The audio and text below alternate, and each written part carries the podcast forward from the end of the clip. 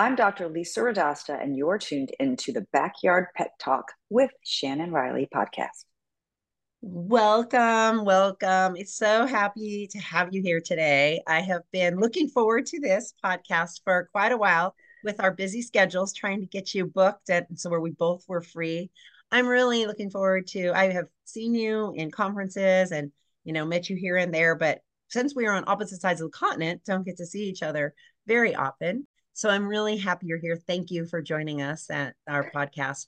You know, I really just want to educate everybody about being kind and to their animals and giving them good welfare and good care, good training. So thank you very much for being here with us today. Before we start, just so people know, like, who is this person? If they don't follow you on Facebook or Instagram or any of those other places, um, you know, tell us a little bit about yourself and how you became a behaviorist. Well, so I'm a working mom. I'm a fitness Looney Tunes person, you know, eating and working out. And I happen to be a board certified veterinary behaviorist as well. And I got boarded in 2006. And if people don't know, you know, people might not know how you get to be a, a board certified vet behaviorist. So, just in brief, you do your undergrad business, you get into vet school, you finish vet school, you do an internship, so you do a year of work working in a hospital under the mentorship of, of other doctors. And then you do a residency. Mine was three years. Sometimes people do five years, but I was at Penn, so it was three. And then you publish a research project and you go through all the hoops and you pass the two day board exam, and then ah, here we are. So I'm basically a veterinary psychiatrist. That's how I like to explain it. When people, you know, I say, you know, I do kind of therapy work, like whatever underneath to help with the hands-on but that's what i say is you're like the psychiatrist you know you've gone through all this schooling so that's a great way of being able to explain it. What made you i mean uh, you were probably like all of us who get into this field an avid animal lover but was there anything specifically that got you to go from just being a veterinarian to being a behaviorist yeah. So when I was 18, I, well, when I was a little girl, do you remember that English trainer who used to do walkies? You may not be old enough. She had white hair and she used to say walkies and she'd walk with her dogs and she had a TV show. I was like oh, 10 uh-huh. and I bought her book and I watched her and I tried to cha- train my black lab. So training was just something that I loved, right? Right. And that morphed into adulthood. I get my first Rottweiler. I decide to show her in obedience that was when agility was not a thing, right? It wasn't yes. even a thing. You couldn't yes. even do it. Yeah. And so I fell in love with the precision mm. of obedience and the way that you had to work together. And I've been very open on social media about I did a lot of the bad things, like that. I did the pinch collar. I did oh, a lot sure. of the things. So um, it was that OG training. And so then I get my I I go into veterinary school. I still love behavior. So I go in knowing I don't want to be a general practitioner. It's not for me. Um, so it's either dermatology, neurology, behavior. I do not like surgery. So neurology is a lot of cuttings. I'm not doing that.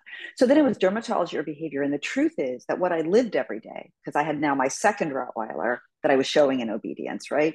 And I lived it. I loved it. I couldn't tire of it. So it had to be behavior. Like there was no other way. And people ask me one of the favorite favorite questions of everybody who interviews me is, "What would you be if you weren't a vet behaviorist?" And I'm like, "I don't know. I don't know." Like the last time I answered, I'm like, "I am living the dream. This is the thing." And I guess if I was in a fantasy land, I'd be a professional athlete, but that is pure on fantasy where there's like unicorns around. Like that wouldn't happen. but um, yeah, I just love it. And if you can get that opportunity to do what you love, you should probably take it.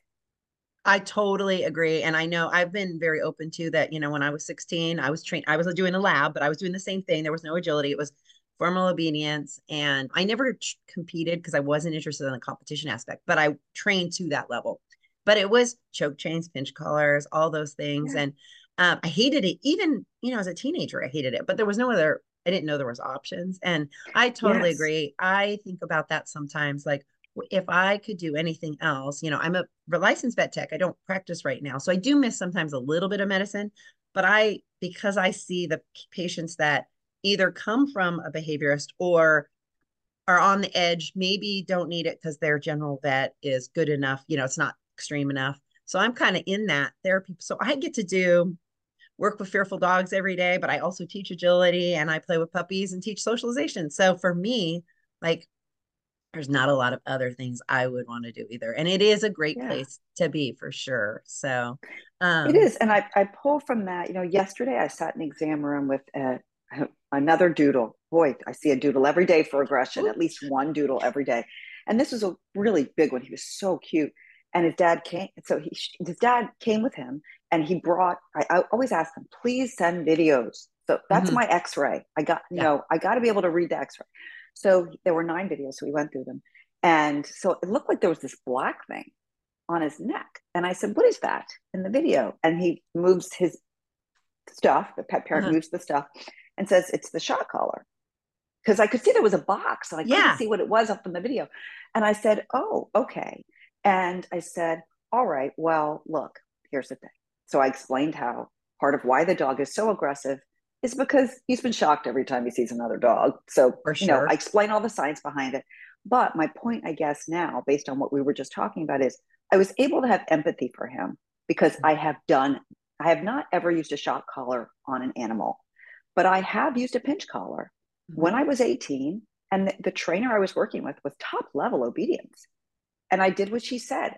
Yeah. And I don't even think she's a bad person. I think yeah. she didn't know. And right. I didn't know. So that allowed me to come at him with empathy instead of judgment and say, look, man, if you follow me on social media, you know I did some stuff I'm not proud of when I first started training dogs.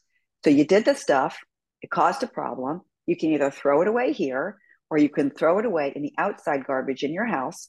So you're not ever tempted to go and get it, right? So no yep. inside garbage. Yep. And we're done with it. It's water under the bridge. But I don't know. And I think I wish I had been the person who had never, who knew enough at 18 to say that hurts a dog but on the other hand, that experience allows me to be very non judgmental and to say, you know what, that was stupid and whatever, we're moving on. Right. 100%. I, yeah. I have those same conversations. You know, I even in my book that I wrote, like I have the the beginning, and I say, you know, I trained Missy with a pinch. Uh, it, we did a choke because pinch she was so sensitive to. I did stop with her, but I used a pinch on other dogs. I mean, it wasn't like I'd never used it.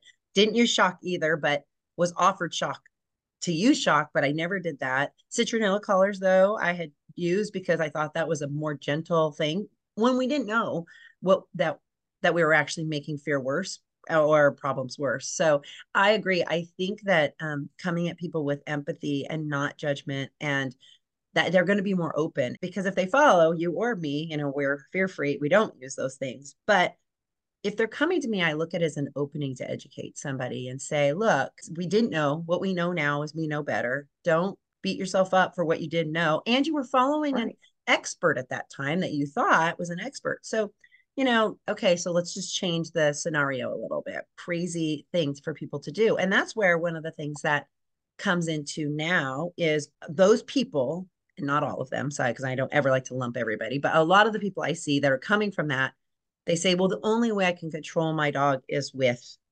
this, you know, whatever aversive that they're using. So that's the those are the dogs that most of the time I'm like, okay, there's something bigger going on here. If you can't train it normally with a harness and treats or toys, what else is going on here? And that's where I start to see like there's the anxiety part or the fear part or the stress part. And so recently, this has been happening a lot. I get people that have been coming from more um, traditional trainers and nothing, quote unquote, nothing's working. And then I see the dog just for like an hour, you know, in my yard or something. And I'm going, the dog has like pretty extreme anxiety or fear or stress or blah, blah, blah. Then we start talking a little bit about medications. And sometimes I think that's where people, they're trying so hard because they just want a good dog. And maybe the pinch or the choke at the moment works in the moment as far as they're concerned, but they have no idea what's happening on the inside of their animal.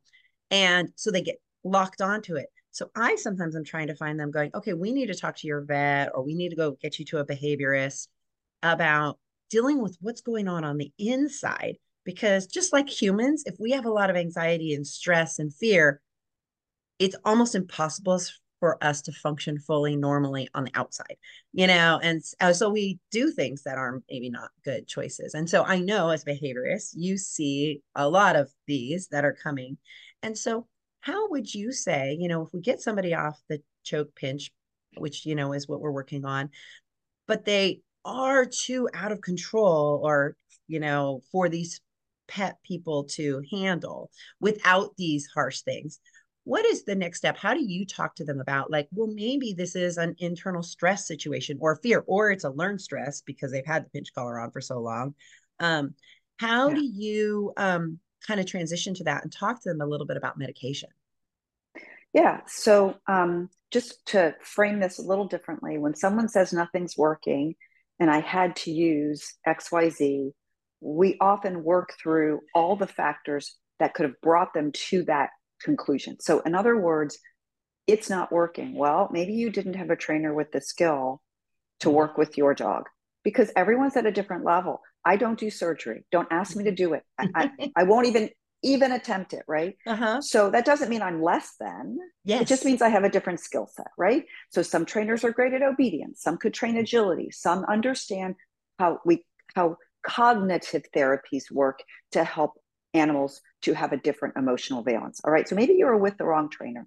Maybe mm-hmm. you didn't have the time to train your dog. Maybe everyone in your house is working against you because I don't care if you have the best trainer of all time. If you're the only one doing it and everyone else is doing something different, your poor little dog doesn't know what to do, right? So at first we go through, I know that you feel, I acknowledge and justify that you feel this way. And let's talk about the facts of how we ended up here, right? And when do we need medicine? We need medicine when the welfare of the patient is affected. And the problem is that we do have like, um, you know, the five freedoms that we use as an animal welfare mm-hmm. guide. But the problem that we have with that is one of the five freedoms is freedom from anxiety and fear. But then the reason that's a problem, because I use the five freedoms all the time mm-hmm. in the clinic talking to clients, that it's a problem because it's subjective right? So, well, okay, is he fearful? So then we have to show tail down, ears back, panting. We show the physiologic fear, increased heart rate. Okay, we got it. We agree that the pet's fearful, me and the pet parent. But then the pet parent says, but it's just a walk. How much does that affect his life? So then, you know, you have to come together with what I would perceive as poor quality of life versus sometimes versus Sometimes we're in agreement immediately. What the pet parent feels is a poor quality of life. Then you find a space for what can we do? Because the way we treat treatment, uh, the way we treat behavior disorders, evaluation of health and wellness. Because mm-hmm. sometimes the medications I give out are pain meds. Forget yeah. pros. Right. Right. Yes, sometimes for sure. I give out probiotics. Sometimes mm-hmm. I give out uh, a diet change. Right. Yes. So okay. So health and wellness number one. Management. So that's distraction and avoidance behavior modification, cognitive therapies, and medications, right? So I will say to people, well, here's the thing your dog is afraid to go outside and walk, but he's not afraid in your yard. Here's the options. Option one don't walk your dog. I gotta tell you, that is the option I would take.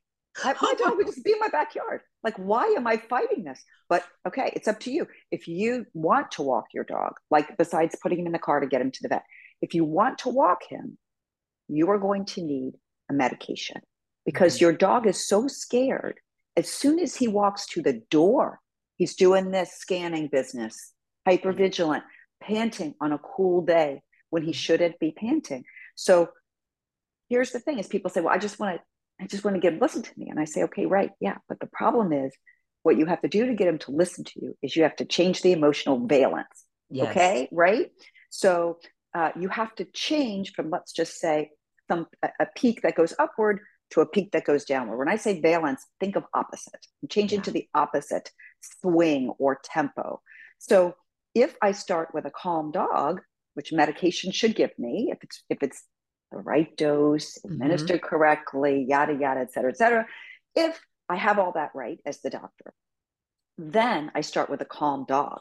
Then I can help the dog to believe that she's safe outside.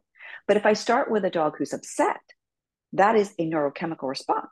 And all those neurochemicals are bound to, bound to those little receptors, and the heart's beating faster, and the dog's breathing faster. And now I have to first eliminate all those neurochemicals. Mm-hmm. They got to pop off the receptors. Your dog's got to go to baseline before I can help your dog to understand they're safe. And that is very hard. So that is just one example. Sometimes I look at a pet and I say, my God, can you imagine? I literally, anyone that knows me knows is exactly how I talk in the examiner. I just say, I, oh my God, I put my hand to my head. Like, I could not live the way your dog's living. Mm-hmm. I say to them, can you imagine mm-hmm. if you were so scared of sounds that you wouldn't even go outside? Mm-hmm. And then the pet parents are like, what? I'm like, that's why you're here, man. That's why yep. you're sitting in my exam room. Can you imagine living that life? None of us want that life, especially after COVID. We know what it's like to be isolated. It's- we know what it's like to feel disconnection. So, but with all that said, I got to tell you, my approach in the exam rooms to lay out the options, like I did with the dog who's afraid. Just an example with the dog who's afraid to to walk outside. Pet parents have to feel comfortable, and there's a study that shows that people who are uncomfortable with medicine for their pet are less likely to take that recommendation from the doctor. Mm-hmm. These are psychiatric meds in particular, and that people who have been on and had positive experiences with psychiatric meds themselves or in their family are more likely to want those and accept those. So we all come with a bias. So people yes. need choices, you know, yeah. need choices. I agree. And I have had that conversation with people who, you know, the dog's afraid of walks and um, I in I can think of a couple people where I'm like, well, okay, you have a great backyard, you can play in the backyard, you don't need to go on walks. And they go, what? And I said, there is no rule book saying dogs have to go on a walk. If they hate that walk, you know, you're just adding right. stress every single day. And I do very similar. I say, gosh, you know, imagine this or this. And I try to put it in the human perspective because it does definitely make them understand that we're not trying to drug their dog or they're not it's not the intention you know if i send them to a behaviorist or a veterinarian it's not the intention that i want to sedate their dog at all. I want their dog to feel good inside so that they are at a capable place of learning you know and and going forward. And i think the other things are all important that you talked about too pain medication. People don't realize and i think there's a new study showing that like up to 80% of behavior cases come in and they're actually pain that's causing uh, thing. I yeah, so eighty-two percent have either thought, yeah. systemic illness, systemic illness, or pain. So about twenty-three percent have um, systemic systemic illness, and I want to say fifty some percent have pain. This was a six uh, center, a multi-center study with vet behaviorists. In my practice, I would say it's fifty percent plus, but that's a guesstimate. I haven't gone back to my cases. I would say it's more common than not that I find something. I would say more common mm-hmm. than not. And the thing you know, I think that we also need to just um, let people know right now. Let's answer their questions about meds. Okay, here we go. Number one the medicine will not make your pet a zombie if it's prescribed correctly, mm-hmm. correct dose, and you dose it correctly. If your dog happens to be sedated, because the side effects blanket statement, side effects of psych drugs, potential, potential, right? Sedation, agitation, changes in appetite. The cool thing about psych drugs is if you see that, you discontinue the medicine and it goes away. Mm-hmm. These medicines that we use, these are not like chemotherapy drugs. Like these are not harmful drugs. They are broken down the liver, usually. Sometimes they're broken down the kidney. So your kidney and liver has to work, but these drugs don't damage. I put dogs and cats that are four months old on antidepressants, on alpha 2 agonists, on benzodiazepines. And I have the glorious, you know, just gift of being able to follow them out to their end of life till they cross the rainbow bridge at 13, 14, 15. Believe me, we're not taking them off the drugs for any reason, especially because they caused organ damage. People are very concerned that their pets are going to be zombies. And what I tell them is half the people in your neighborhood are on site drugs. exactly. So unless you're like living in zombie land, yeah. you know it doesn't have to cause your pet to be a zombie.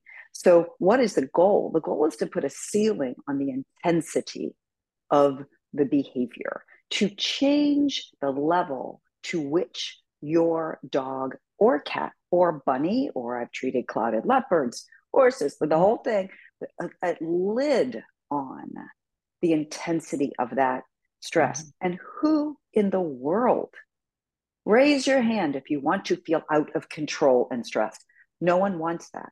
And I don't think that everyone's pet needs to be on meds. I want to Right. be real clear. And I don't think, and I tell my clients, if you're not comfortable, do not take these meds home.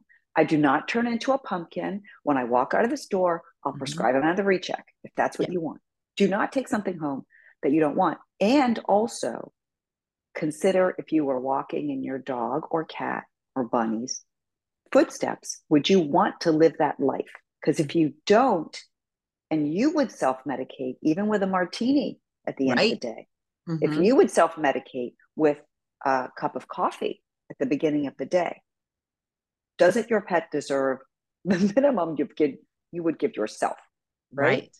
Yeah. And I love that you just touched on the safety of them. You know, I mean, obviously all medications you got you monitor things, but that's a big thing of, oh, I can't put them on, you know, because they're too young. And and I have been doing puppy socialization classes since the 90s. So I've seen it. And you know, it used to be any, you know, oh, you have to wait till at least a year before you even consider the medication. And I literally would watch puppies at eight weeks old that I knew this dog is going to struggle their entire life because they're just an anxious little puppy.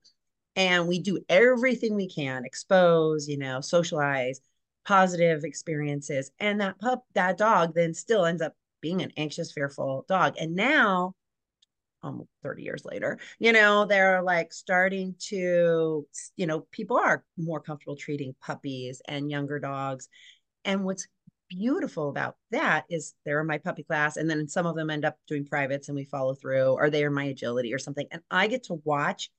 And then one time I have this one dog that fought for two years medication, went to all some aversive trainers, was in my puppy class, but then was doing privates with every Tom, Duke, and Harry she could find. Finally came back to me and it did a private. And my first question was, the reason this is not working is your dog is nervous, which I've told you that since she was eight weeks old in puppy class. Finally tried, she put her on the Prozac and this dog within two weeks, which is not common, you know, I saw significant difference. And she also joined a agility class where she was barking at all the dogs. And then she came and wasn't barking at everybody. And the class said, What is different about that dog? She was so different, they noticed. And we hadn't done a lot of behavior mod for agility per se, because we were working on the other stuff and just being calmer. She could enjoy everything. And it was interesting because the whole class noticed, and she wasn't embarrassed at this point to say, I finally put her on medication. And it was almost like a commercial for what you could do to help this animal who was going the wrong direction. And then some of those animals end up being euthanized for behavior that if they had been caught early and managed somewhat younger and learned learned life different, they wouldn't have to have that in their adult. So I love that now behaviorists like yourself are saying, hey, they don't we don't have to wait till they're a certain age. If we see this now, what can we do to help them now? And as somebody who was an anxious child, like if somebody had been able to address that to me when I was young and like taught me skills, but also medicated me if I needed to, my college years would have been a lot easier. you know, I like would have been able to not be always anxious, you know? And so um, I really appreciate that when we start talking more about the safety, because the people who don't know, that's a big thing.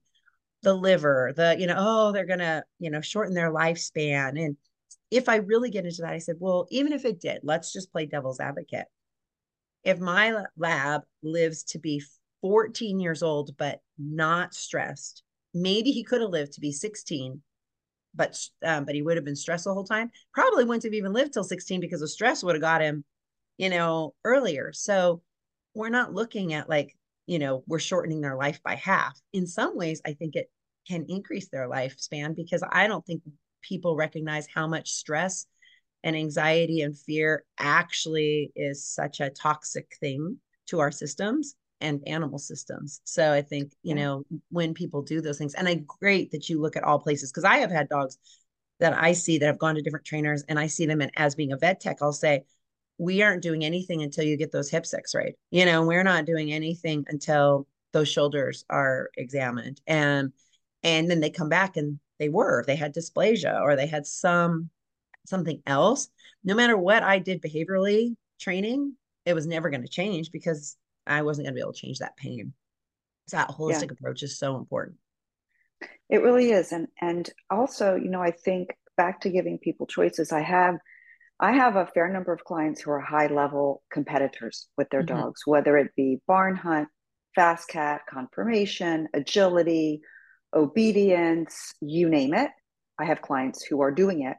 And so I remember a client was in my room and frankly, they were a great trainer. Like I could tell they were hot. They could just from the titles their their other dogs had, I was like, okay, you can train an animal, no doubt. And so I laid out all the options. And they said to me, Are you telling me that if I do not show this dog, I don't need medicine? And I said, Yeah. Mm-hmm. I said, This showing, and, and ha- having been a person who loved to get titles on her dog, who got a puppy knowing the titles that puppy was going to get, I get where they were coming from. They were had her, this dog's life planned out right already yeah.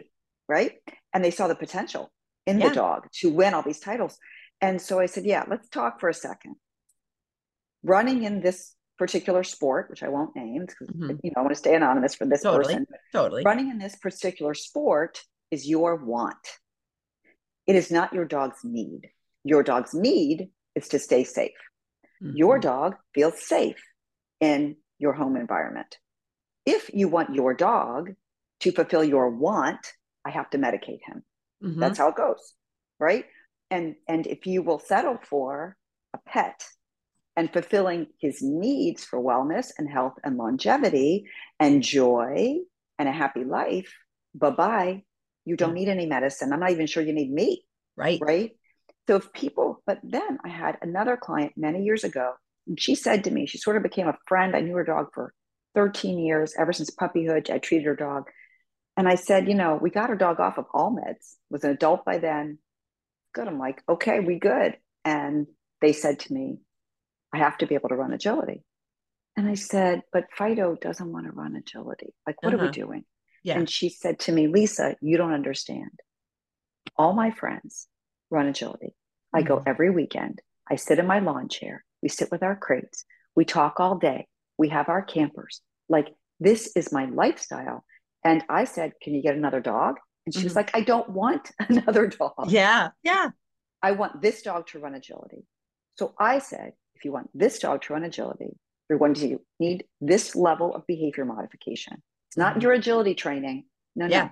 It's a trainer who has a high level of skill and cognitive therapies to help you to get your dog over his fear of sounds. It's always fear of sounds, isn't it? Oh, yep. Big agility, we're open air in Florida. There are these big steel buildings. It's loud. So, yes. um, so you're going to have to do that, and we will need medicine.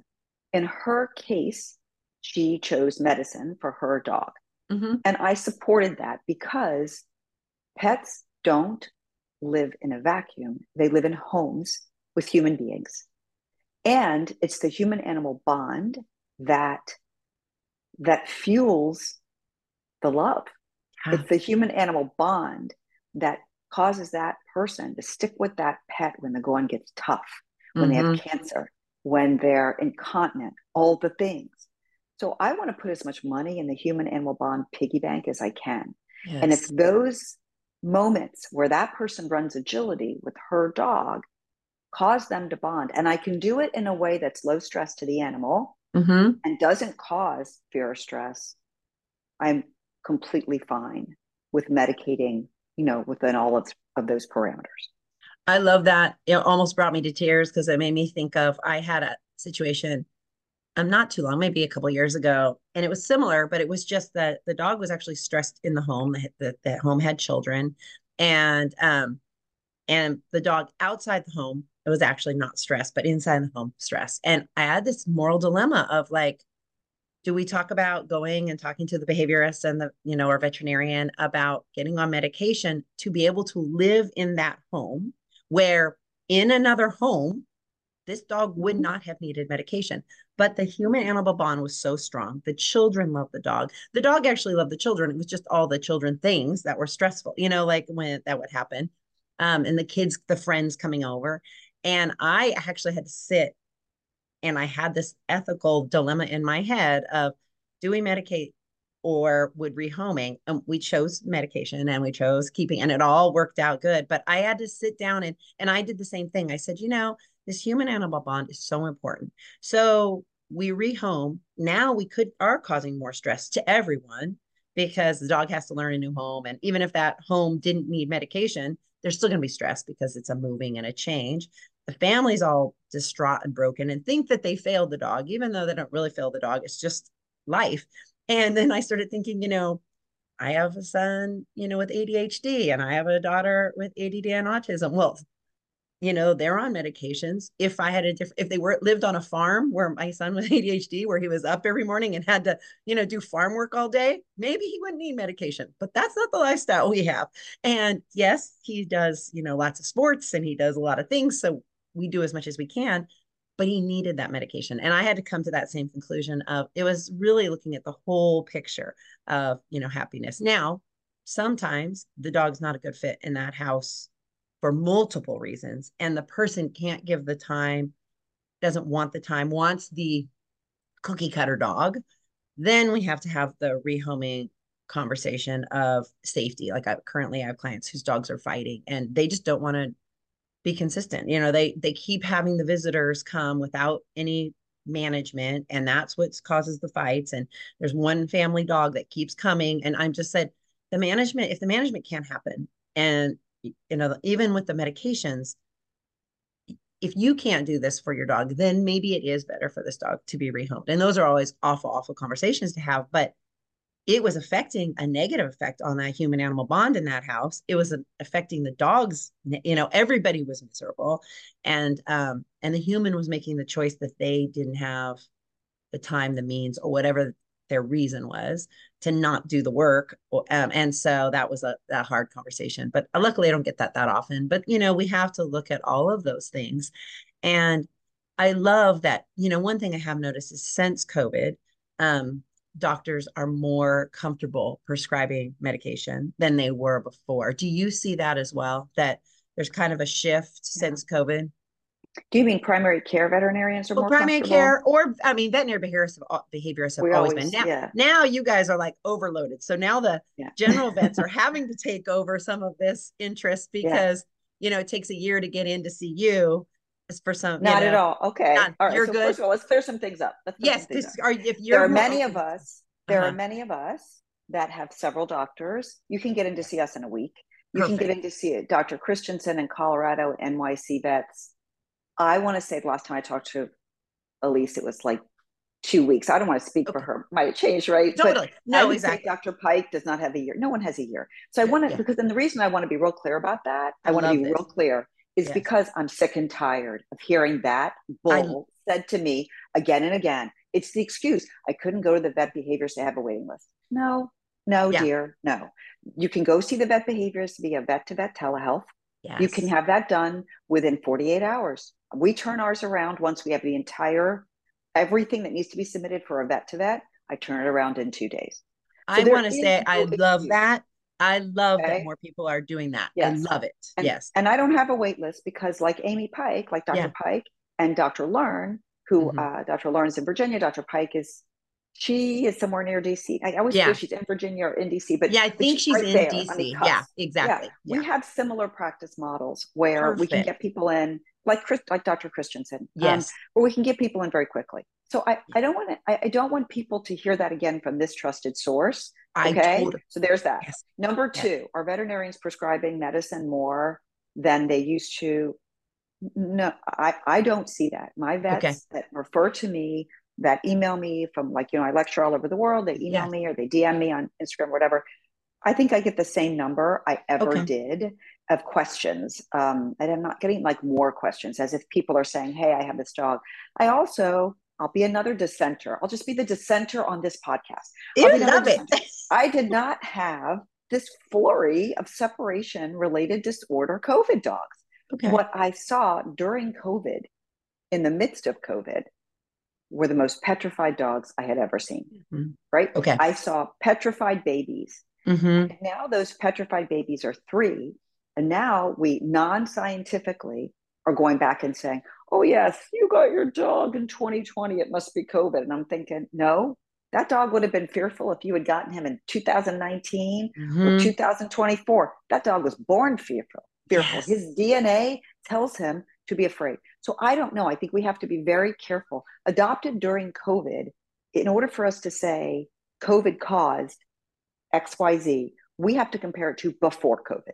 Mm-hmm. We have to say, okay, in the years between 2016 and 2019, how many fearful dogs were presented vet behaviors? But even that is biased because yeah. in 2019, I had an old practice model where you had to wait five months to see me. Yes. So now I'm going to see a whole different subset of people. I'm going to see people then that had the time to wait. I'm going to see people now, whether they have the time to wait or not, because I see them more quickly because we changed the way we see patients.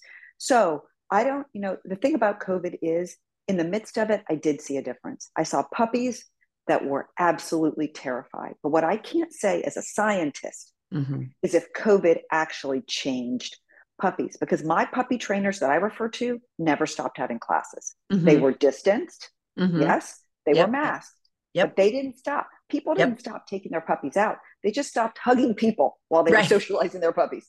So, you know, I think that I'm going to dissent on that. I'm going to wait. There are several studies looking at how COVID affected That's awesome. animals, right?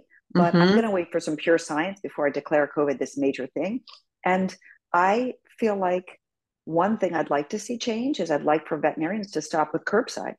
Some no. vets are still doing curbside, and, yes. and I don't see a reason for that except to not have pet parents in the exam room. And I don't mm-hmm. like that too much. Oh. But other than that, I don't have much to say about COVID. I just love everything you just said. And so I just want to recap it so people can hear because I love what you said. So I am actually now, because um, in California, we have Davis, but it's far away, and we have some veterinary behaviors, but we have limited people who can see them in person without long travels. So that becomes a discouraging. And so there I and I have been starting to be able to say, hey, your vet can talk to these and and more and more behaviorists are offering vet to vet oh, consults. Oh yeah. is so much more helpful than when totally. before it did. Plus, we have a lot more behaviorists now. You know, every year there's more, which is also awesome because at one point there were only 50, you know, in the world. So it's like, of course, you guys had a wait list because there weren't enough. So I love that there's more people doing vet to vet. And I have been talking a lot about that. So I love that we brought that up here because um, I feel like I'm always saying this, but I feel like I'm having to educate vets, general vets, that this is a possibility, you know, because my client will go back to the vet and say, Shannon said you can talk to who and they just assume it's the one vet that's local to us that does have an eight right. month wait list because they don't have right. they don't have list. several doctors or they don't have a team like right. we do and i know i should be i should be clear there probably are other vet behaviors dr fagan in colorado i think has a team plan has a team framework or structure like we do. There are probably others. You know i just know my peeps and the way they right, run. right. but but maybe we should say look if your pet's having a problem and your dog training professional your friend yourself your spouse someone says maybe we should get this dog checked out. What do you do? You go to your primary care vet 1st mm-hmm. you ask for a full health screening cbc chemistry thyroid. If your dog is over eight or if your dog is sick in any other way ask for a free t4 not mm-hmm. just a T4. And then we're going to get a urinalysis. That's a and a fecal. I always do a fecal antigen. Mm-hmm. Always. I'm, mm-hmm. I don't want to just do a float. So mm-hmm. you know, if you have the uh, discretionary income to do that, let's get that full baseline. Your veterinarian may not even recommend it. That's okay. You can walk in there and say what you want, and your vet mm-hmm. will do it for you. Most vets will do it. So there's that. We want a good pain screening. I had a, a dog come in yesterday. There was no way I could touch this dog. That was not mm. happening without drugs. So what we did was I did not use drugs that day. What I did was we took him outside and we and I got the technician to get me videos of the dog moving. So we can do pain screenings from watching dogs sit, lie down, trot up and back, right? So we can start to get the idea of what do I need to do with this dog to find pain. Then let's just say that you and your vet determine that you need a vet behaviorist. How do you do that? You ask them to do one of several things refer you to a vet behaviorist in person. Let's say the vet behaviorist in person doesn't have a system where they can get you in soon. Let's just say it's going to be whatever is not soon for you because we're all going to have a different threshold for waiting, totally. right? Then, so let's just say you say to the vet, I am going to make that appointment, but dude, three months, I can't, this is not doable for me. My pet is going to bite my kid or whatever. So then you say to your vet, can you please call the vet behaviors. Now in California, you have the highest concentration of vet behaviors. I get that you're a giant state, like you're really yeah. a country. Yeah. But Pennsylvania, Jersey, California, New York area, you got a lot of vet behaviorists and Mhm. residents. So ask, you know, sometimes vets will call me from like Toronto Yeah. and they have a vet behaviorist there, but they know me, right? Yeah. So whatever. Can you call someone? Can you get me some help now? Your vet might be like, yeah, I can email or text. I know some vet behaviorists. I can do that. Uh, or your vet might say, I don't know anybody, or I don't feel comfortable. Like this is outside of my purview. I don't even want to be a part of this. So then you can ask for a vet to vet telehealth consult. Almost every vet behaviorist does this. So your vet's going to have one that they like. It Mhm. might be the person down the street. So for you, Dr. Malamet, let's say, Mhm. right? Somebody down the street, or it might be someone across the country. I don't know, Mhm. but they can get that done and that will get you help. A tele a vet to vet telehealth consult doesn't even come close to the care you get in person because the vet behaviors cannot talk to you in most states. I cannot even speak to the client. Matter of fact, if the client of a vet to vet telehealth consult, the pet parent, calls into my practice, we tell them call your vet. We can't tell you anything because it's not legal in Florida for me to do that, right? Okay, so but I have helped so many pets with vet to vet consults because sometimes they need me, but they don't need 100% of me. They Yes. just need like 25%. Exactly. And so if I can do that and the vet can just prescribe the meds, uh, then, and also I, when I do my vet to vets, and I'm sure all of, I'm sure everybody does it like me, we send out like, go to this website, take this Yes. course, read this book. So you get resources, not just, you know, not just drugs. Right. I know. I think that that's uh, that's why I wanted to highlight that because I think that's so important. And the curbside is killing me too. Like, why? There's no reason that these animals. Actually, I have some people who have left some just general practices because they just weren't going curb. You know, and they said, "I can't. I want to be there. I don't want to just keep dropping off my pet at the curbside." You know, I think that that is we don't need that anymore. And um, so I'm glad you brought that up because if that's still happening places you know it's it's disservice to everyone you know to do it that Mhm. way and then those fearful puppies i just also loved whether it was covid or i mean i always see a small percentage in my puppy classes of some puppy that comes terrified at 8 to 12 weeks terrified. And um, you know that genetic piece is something i feel like people are finally starting to understand a little bit like you've done especially if i see them and they've done everything right you know they did socializing there was no known trauma you know nothing that was scary and they're still terrified of you know and they've been like this. You know that genetic piece is so big and people are still learning that you know and i think in covid you saw it i think also in covid there was a piece of how much anxious people were and i know there's more studies out about Yes. how our anxiety is affects our dogs and um i think that also affected these dogs you know if they if the people because i have a couple clients who didn't like didn't leave their house at all like they had food Oh, delivered yes. they they bleached their food before it came in they didn't Mhm. talk to anybody maybe they zoomed and the depression that i saw in some of these people and the anxiety if you're living in that all day and you're a, a dog or a puppy and, they get these puppies or these dogs to help them with their anxiety and their stress but now you bring in this animal who's like this is this kind of stressful house to live in because you're stressed. Um i think there was a piece of that which probably some of these studies will you know really show because i did see that where the people who said i'm still going on my walks. I'm still going to live my life. Yeah i'm just not going to hug everybody. And i still because i still held my puppy classes. As soon as they let me you know in california they were we were a little stricter on things sometimes but i still as soon as they were open i started my classes back. And and and they were really full you know because everybody want the people who wanted to be out wanted it. But then i still had people who you know, didn't want to leave their house and stuff. But I think there was a lot going on with COVID. Um, so I think it's just what COVID has done is brought up um, openness to what stress anxiety looks like. So I think that may be partly why, um, you know, more dogs. I'm just seeing more, and that might be because in my town, I mean, I do training, but if they get to me, it's usually because the other trainers haven't been able to find something. And I'm kind of that bridge between the other trainers don't know that this dog even has emotional stress. So they come to me and then I'm like, your dog has emotional stress.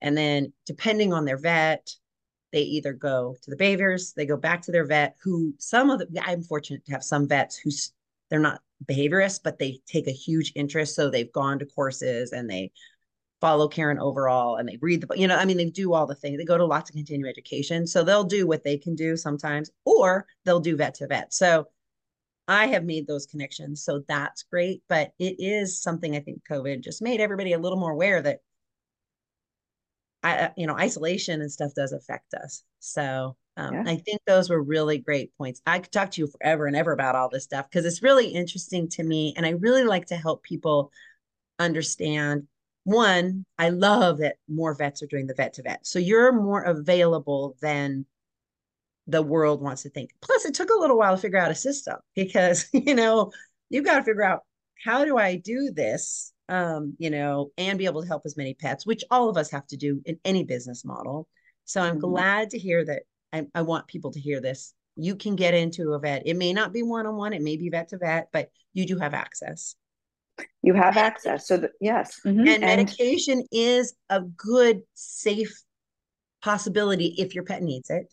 Mm-hmm. And, mm-hmm. um, you know, and it's looking at the welfare. I mean, really, the welfare of the pet is so important. And that's what we, our big goal is really if we have a, if we had to pick one thing, that's a major piece of what we want for our people and the pets that, you know, live with them. So, um, yeah, yeah. I think that I'm, I'm, I, you and I use welfare, vet behaviors, lots of scientists. There's a, there's a college of welfare, but I try when I talk to pet parents because what does welfare mean? Because if they look at their dog who's 10 pounds overweight and asleep on the thickest, you know, $200 cushy orthopedic bed, they're like, my dog's got some good welfare. So what I say is more joy. Yes. Who doesn't want more joy. I am trying in my 50s to learn how to shift, you know, the paradigm to have the most joyful life I can have. Why wouldn't I want that for the most innocent in my life, which are the animals in my right. life? They never grow up. They never are malicious. They're sweet, innocent. Even the most aggressive dog is just trying to figure it out. right. right. Yes. So, yes, more joy, less fear. Everybody wants that. I think that's great. I mean, that is really what it is. And and I think it is one of those things is I'm, you know, pushing 50 now too. So, you know, when we get you get out of those stressful 20s and you know, you learn about yourself in your 30s and then your 40s you start to go, wait a minute. And now I just wish it on I wish that the world would know these things earlier and not have to wait a half a century. Mm-hmm. Me too. so I agree with that 100%. So, well, just to manage time, because I know you have a busy day and everybody, I'm sure everyone who's listening is just loving all what we're, what we're talking about because, uh, well, I could talk about it all day. So, um, is there anything else you'd like to share? I mean, I love the joy part, but if there's anything else you'd like to share before we close today. Um, well, I would just like everybody out there listening who has a cat or dog or a bunny or a lynx or a Amazon or whatever you have at your house, right?